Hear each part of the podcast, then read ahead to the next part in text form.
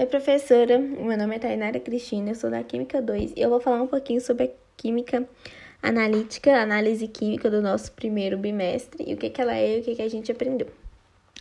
análise química é o ramo da química que envolve separação, identificação e determinação das quantidades relativas dos componentes durante uma amostra.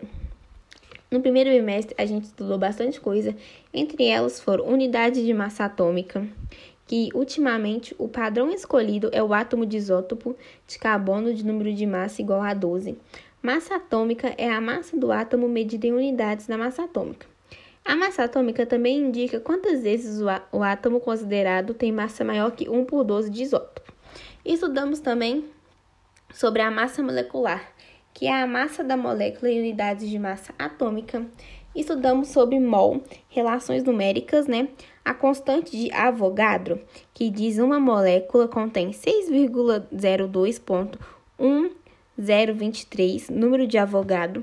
Avogadro ele foi um cientista um cientista é, o primeiro a receber a ideia de que uma amostra de um elemento com massa em gramas, numericamente igual à sua massa atômica, apresenta sempre o mesmo número de átomos. Ele não conseguiu determinar o valor de M é, ao longo do século XX, Muitos experimentos bastante engenhosos foram feitos para determinar esse número, dominado posteriormente no número de Avogadro, constante de Avogadro, em homenagem a ele.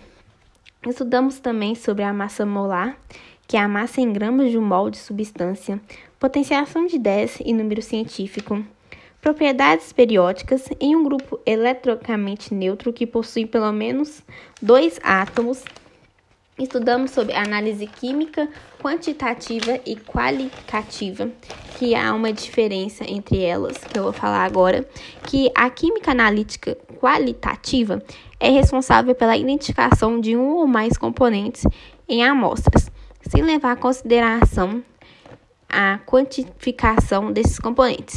Já a química analítica quantitativa é responsável pela qualificação dos componentes de uma determinada amostra.